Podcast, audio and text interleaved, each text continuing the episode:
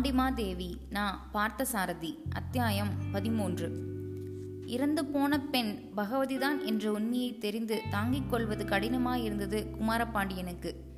ஏற்றுக்கொள்ள முடியாத அந்த துயர உண்மையிலிருந்து நீள வழி தெரியாது தவித்தான் அவன். கப்பல் வேகமாக போய்க் கொண்டிருந்தது. தளத்தில் அவன் அருகே குழல்வாய்மொழியும் சேந்தனும் மௌனமே உருவாய் கன்னத்தில் கையூன்றி வீற்றிருந்தனர். தளபதிக்கு முன்னால் எந்த முகத்தோடு போய் நிற்பேன்? இப்படி அந்நியாயமாக அந்த பெண் இறக்கும்படி நேர்ந்து விட்டதே. போரும் படையெடுப்பும் ஏற்பட்டு தளபதியின் ஊக்கமும் உற்சாகமும் நன்றாக பயன்பட வேண்டிய சமயத்தில் இந்த செய்தியை போய் சொன்னால் அவனுக்கு எப்படி இருக்கும்? நீங்கள் மட்டும் கவனமாக இருந்திருந்தால் அந்த பெண் கப்பலிலிருந்து தப்பி ஓடி இப்படி துன்மரணம் அடைந்திராமல் தவிர்த்திருக்க முடியும் என்று சேந்தனையும் குழல்வாய்மொழியையும் நோக்கி துக்கத்தோடு சொன்னான் ராஜசிம்மன். துயர வேதனையினால் பேசும்போது தொண்டை தடுமாறி நா குளறியது அவனுக்கு. இளவரசே, நாங்கள் என்ன செய்ய முடியும்? எங்களை கேட்டுக்கொண்ட அந்த பெண் இந்த காரியங்களை செய்தால் அவளுடைய முரட்டுத்தனம் அவளுக்கே அழிவை தேடி கொடுத்து விட்டது. விளிங்கத்தில் அந்த பெண் ஆண் வேடத்தோடு வந்தபோதே சந்தேகப்பட்டு கப்பலில் இடங்கொடுக்க மறுத்தேன் நான். மகாமல்லேஷருடைய திருப்புதல்வியாரின் நல்ல மனதால் கப்பலில் இடம்பெற்று தன் பெயர் கூத்தன் என்று பொய் கூறி நடித்தாள் அந்த பெண். கப்பலில் பலமுறை என்னுடைய சந்தேகம் அழுத்தும் பேசாமல் அடங்கிக் கொண்டிருந்தேன் நான். கடைசியில் தனக்கு இடங்கொடுத்த இடையாற்று மங்கலத்து நங்கையிடமே கத்தியை காட்டி மிரட்டி கட்டி போட்டுவிட்டு தப்பியிருக்கிறாள் அவள். நாங்கள் ஒரு குற்றமும் அறியோம் என்று அந்த சோகமான சந்தர்ப்பத்திலும் தெளிவாக பதில் சொன்னான் நாராயணன் சேந்தன். நீங்கள் ஏன் வீணாக அவருக்கு பதில் சொல்லி சிரமப்படுகிறீர்கள்? இப்போது அந்த பெண்ணுக்கு பதிலாக நானே இறந்து போயிருந்தால் கூட குமாரபாண்டியர் இவ்வளவு துக்கப்பட மாட்டார். பொய்யும் வஞ்சகமும் நிறைந்தவளாயிருந்தாலும் அவள் கொடுத்து வைத்தவள் அதிர்ஷ்டக்காரி. இல்லாவிட்டால் குமாரபாண்டியரை இவ்வளவு தூரம் அனுதாபத்துக்கு ஆளாக்க முடியுமா என்று சற்றே ஆசுசை துணிக்கும் குரலில் சேந்தனை நோக்கி சொன்னாள் குழல்வாய்மொழி.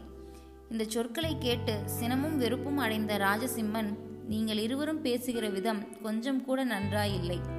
அந்த பெண் பகவதி என்னதான் பொய்யாக நடந்து ஏமாற்றி இருக்கட்டுமே, அதற்காக இப்படியா ஈவிரக்கமின்றி பேசுவீர்கள்? உங்களுக்கு மனித மனத்துக்குரிய நெகிழ்ச்சியே இல்லையா? மரணத்துக்கு பின்னும் பகைகளை மறந்து துக்கப்பட தெரியாமல் இப்படியா விலகி பேசுவது என்று அவர்கள் இருவரையும் கடிந்து பேசினான். குமாரபாண்டியர் என்னை மன்னிக்க வேண்டும். நான் வெளிப்படையாக மனம் விட்டு கூறினேன். நெஞ்சில் துக்கம் ஊறாமல் துக்கப்படுவது போல் நடிக்க எனக்கு தெரியாது என்று வெடுக்கென சொன்னாள் குழல்வாய்மொழி. குழல்வாய்மொழி, நீ கல் நெஞ்சக்காரி. நீங்களும் சில சமயம் கல் நெஞ்சுக்காரராக இருக்கிறீர்கள் என்பதை நினைத்து பாருங்கள். போதும், நிறுத்து. இதற்கு மேல் இப்போது உன்னுடன் நான் பேச விரும்பவில்லை. ஓ, தாராளமாக நிறுத்தி விடுகிறேன். எனக்கும் கூட விருப்பமில்லைதான். உங்கள் இருவருடனும் இந்த கப்பலில் நான் புறப்பட்டதே தப்பு. அதை இப்போது உணர்கிறேன் என்று வெறுப்போடு சொன்னான் ராஜசிம்மன். நீங்கள் எங்களுக்காக புறப்படவில்லை. உங்கள் சொந்த நாட்டையும் அருமை தாயையும் காப்பாற்றுவதற்காக புறப்பட்டிருக்கிறீர்கள் என்றால் குழல்வாய்மொழி. அங்கே இருந்து அவர்கள் இருவருடனும் மேலும் பேசிக்கொண்டிருப்பதை விரும்பாதவன் போல் விருட்டென்று எழுந்து மேல்தளத்துக்கு படிகளில் ஏறினான் குமாரபாண்டியன். அவன் கையில் எடுத்துச் சென்ற வலம்புரி சங்கை கடுப்புடன் நோக்கினாள் குழல்வாய்மொழி. சேந்தனும் வியப்போடு பார்த்து கொண்டு நின்றான். குமாரபாண்டியனின் உருவம் மேல்தளத்து படியில் ஏறி மறைந்ததும் குழல்வாய்மொழி அவசரமாக சேந்தன் பக்கம் திரும்பினாள். இடைவெளியில் செம்பவளத்தீவு வராமல் கப்பலை வேறு மார்க்கமாக விலக்கி செலுத்தி கொண்டு போக வேண்டும் என்று உடனே மீகாமனுக்கு ரகசியமாக தெரிவித்து விடுங்கள். அவளுடைய குரலில் இருந்த உணர்ச்சி கொதிப்பை கண்டு சேந்தனே திகைத்து போனான்.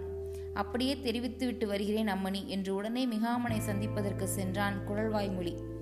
ஆத்திரத்தோடு இரண்டு கைவிரல்களையும் சேர்த்து கோர்த்து முறித்து சொடுக்கினாள். விரல்கள் நெறிந்த ஒளி அவள் சினத்தை எல்லையிட்டு காட்டியது. தந்தைக்கு அறிவில் இருமாப்பு என்றால் மகளுக்கு அன்பில் இருமாப்பு. தான் உரிமை கொண்டாடி அனுபவிக்கும் அழகை தன்னை தவிர வேறொருவர் உரிமை கொண்டாட விடக்கூடாது. பிடிவாதத்திலும் இருமாப்பிலும் அவள் தன் அருமை தந்தையையே கொண்டிருந்தாள். அம்மணி, கவலை வேண்டாம். கப்பல் செம்பவளத்தீவு வழியே போகாது என்று சேந்தன் திரும்பி வந்து கூறிய உறுதி போதுதான் அவளுக்கு நிம்மதியாக மூச்சு வந்தது. அதன் பின் அந்த பயணத்தின் போது குழல்வாய்மொழியும் ராஜசிம்மனும் ஒருவருக்கொருவர் பேசிக்கொள்ளவே இல்லை. பயணம் தொடங்கிய 3ஆம் நாள் மாலை போகிற வழியில் இந்த கப்பலை செம்பவளத்தீவில் சிறிது நேரம் நிறுத்துவதற்கு ஏற்பாடு செய்யுங்கள் என்று நாராயணன் சேந்தனை அழைத்து கூறினான் ராஜசிம்மன். குமாரபாண்டியர் என்னை மன்னிக்க வேண்டும். செம்பவளத்தீவு கடந்து விட்டது. அவசரமாக விளிங்கத்தை அடைய வேண்டும் என்பதற்காக கப்பலை வேறு வழியாக விலக்கி செலுத்தி கொண்டு வந்து விட்டோம் என்று கவலைப்படுவது போன்ற முகபாவத்தை வருவித்து கொண்டு சொன்னான் நாராயணன் சேந்தன். நல்லது, அப்படியானால் விளிங்கத்தை எப்போது அடையலாம் என்று தன் மனவேதனையை காட்டிக்கொள்ளாமல் கேட்டான் ராஜசிம்மன். வழக்கமாக ஆகிய நாட்களை காட்டிலும் 2 நாட்கள் முன்னதாகவே போய்விடலாம் என்று சேந்தனிடமிருந்து பதில் வந்தது. குமாரபாண்டியன், சேந்தன், குழல்வாய்மொழி ஆகிய இவர்கள் மூவரும் இப்படி அவசரமாக கப்பலில் வந்து கொண்டிருந்த இதே சமயத்தில் இவர்களை எதிர்பார்த்து விளிங்கத்தில் காத்திருந்தவர்கள் நிலை என்ன என்று இனிமேல் கவனிக்கலாம். மகாராணி, பவளக்கணி வாயர், அதங்கோட்டாசிரியர், விலாசினி ஆகிய எல்லோருடனும் விளிங்கத்துக்கு புறப்பட்டு வந்திருந்தார் மகாமண்டலேஸ்வரர். போர்க்களத்திலிருந்த வீரர்கள் எவரேனும் அவசர செய்தி கொண்டு வந்தால் அவர்கள் தம்மை விளிங்கத்தில் வந்து சந்திக்க ஏற்பாடு செய்துவிட்டு அதன் பின்பே புறப்பட்டிருந்தார் அவர். கோட்டாற்று பெரும்படைகளை எல்லாம் திரட்டி அனுப்பியிருப்பதனால் உடனடியாக கவலைப்படும்படியான நிகழ்ச்சி எதுவும் போர்க்களத்தில் நடந்து விடாது என்ற நம்பிக்கை அவருக்கு உண்டாகி இருந்தது. விளிங்கத்துக்கு போனதும் போகாததுமாக அவருடைய கண்கள் ஆபத்துதவிகள் தலைவன் எங்கே நின்று கொண்டிருக்கிறான் என்பதைத்தான் தேடின. மகாராணி முதலியவர்கள் தங்குவதற்கு ஏற்பாடு செய்துவிட்டு தாம் மட்டும் தனியே புறப்பட்டு துறைமுகம் பகுதிகளில் சுற்றினார் அவர். தளபதியின் ஏற்பாட்டால் ஆபத்துதவிகள் தலைவன் மகர் நெடுங்குலைக்காதன் அங்கே எங்கேயாவது மறைந்து காத்திருப்பான் என்று அவர் எதிர்பார்த்தார். அது அவர் எதிர்பார்த்தது வீண் போகவில்லை. ஏற்றுமதிக்காக குவிக்கப்பட்டிருந்த மிளகு குவியல்களுக்கு அப்பால் ஒரு பெரிய சுரப்புண்ணை மரத்தடியில் உட்கார்ந்து கொண்டிருந்தான் குலைக்காதன். பூதகாரணமாக தோற்றத்தையுடைய 4-5 யவன கப்பல் மாலுமிகள் குடித்துவிட்டு மாமிச பர்வதங்கள் உருளுவன போல் அந்த மரத்தடியில் படுத்து புரண்டு கொண்டிருந்தனர். குலைக்காதனும் கொஞ்சம் யமனத்து மதுவை சுவைத்திருப்பான் போலவே தோன்றியது. ஆனாலும் அவன் தன் நினைவிழுந்து விடவில்லை. திடீரென்று மகாமண்டலேஷரை பார்த்ததும் திடுக்கிட்டு எழுந்து நின்றான். தள்ளாடி கொன்றே வணங்கினான். அந்த நிலையில் அவர் தன்னை கண்டு கொண்டாரே என்று நாணமடைந்தான். ஓஹோ, நீயும் பெரிகுடுமகனாகினாய் விட்டாயா? பரவாயில்லை, கொஞ்சம் என் பின்னால் நடந்து வா, உன்னிடம் ஒரு விஷயம் பேச வேண்டும் என்று மகாமல்லேஷர் கூப்பிட்ட போது அவன் மறுக்காமல் அவர் பின்னால் அடக்கமாக நடந்து சென்றான். அப்படி சிறிது தொலைவு நடந்து சென்றதும் சற்றும் தளர்ச்சி இல்லாத குரலில் அவனை நோக்கி கூறினார் அவர். நான் இப்போது படைத்தளத்தில் தளபதியை சந்தித்து விட்டுத்தான் வருகிறேன். உன்னை இங்கே அனுப்பியிருப்பதை பற்றியும் அவன் என்னிடம் சொன்னான். படைகள் எல்லாம் போர்முனைக்கு அனுப்பியாயிற்று. புறப்படுகிற சமயத்தில் திடீரென்று உடல்நலம் குன்றி போய் வல்லாளத்தேவன் மட்டும் படைக்கோட்டத்திலேயே தங்கிவிட்டான். பாவம், அதை கண்டு எனக்கே பரிதாபமாக இருந்தது. இடையாற்று மங்கலத்திலிருந்து என்னுடைய காவல் வீரர்கள் சிலரை வரவழைத்து ஒத்தாசிக்கு வைத்துவிட்டு வந்திருக்கிறேன். இந்த சமயத்தில் நீயும் அங்கு போனால் உதவியாயிருக்கும். தளபதி எல்லா விவரமும் என்னிடம் சொன்னான். கப்பலில் அவன் தங்கை பகவதி வந்தால் அவளை நானே அங்கு அழைத்து வந்து விடுவேன். படைத்தளத்தை சுற்றி காவல் பலமாக இருக்கிறது. ஆனாலும் தளபதியை கவனித்துக் கொள்வதற்காக உன்னை மட்டும் உள்ளே விடச் சொல்லி நான் அனுமதியோலை எழுதி தருகிறேன். நீ உடனே புறப்படு. இதை கேட்டதும் குலைக்காதனுக்கு உடம்பு விதிர்விதிர்த்து போய்விட்டது. மதிப்புக்கும் மரியாதைக்கும் உரிய அறிவின் சிகரம் என விளங்கிய மகாமண்டலேஸ்வரர் மட்டும் இந்த செய்தியை சொல்லியிராமல் வேறு யாரேனும் சொல்லியிருந்தால் அவன் சிறிதும் நம்பியிருக்க மாட்டான். தென்பாண்டி நாட்டு வீரத்தளபதி வல்லாளத்தேவனுக்கா உடல்நலம் சரியில்லை? எத்தனையோ போர்க்களங்களில் பெரும் படையுடன் சென்று பகைவர்களை புறம் கண்டு வெற்றி வகை சூடிய வல்லாளத்தேவனுக்கா திடீரென்று உடல்நலக்குறைவு ஏற்பட்டது என்ற பல கேள்விகள் அவன் உள்ளத்தில் எழுந்து பெரும் ஐயத்தை உண்டாக்கியிருக்கும். மகாமண்டலேஷரின் வாய்ச்சொல்லாகவே வருகின்ற விஷயம் எதுவாயினும் அதை நம்பிதான் ஆயாக வேண்டும்.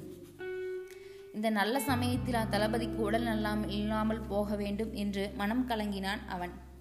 இங்கே நின்று கொண்டிரு, இன்னும் சிறிது நேரத்தில் ஓலையை எழுதி கொண்டு வந்து விடுகிறேன் என்று சொல்லிவிட்டு போனார் மகாமண்டலேஸ்வரர். அவன் அங்கே நின்றான். சிறிது நேரத்தில் உரையிட்டு அரக்குப்பொறி வைத்த ஓலையோடு வந்தார் அவர். அதை அவனிடம் கொடுத்துவிட்டு, போய் வா, இந்த ஓலையை கொடுத்ததும் உன்னை உள்ளே அழைத்து போய் விட்டு விடுவார்கள் என்றார். அவன் அவசரமாக புறப்பட்டான். வேறு பக்கமாக முகத்தை திருப்பிக் கொண்டு புன்னகை பூத்தார் மகாமண்டலேஸ்வரர். மகாமண்டலேஸ்வரர் ஓலையோடும் தளபதியின் உடல்நிலை எப்படி இருக்கிறதோ என்ற பயத்தோடும் அவசரமாக பயணம் செய்த கோட்டாற்றுக்கு போய் கொண்டிருந்த மகர் நெடுங்குலைக்காதனுக்கு இடைவெளியில் என்ன சந்தேகம் உண்டாயிற்றோ தெரியவில்லை.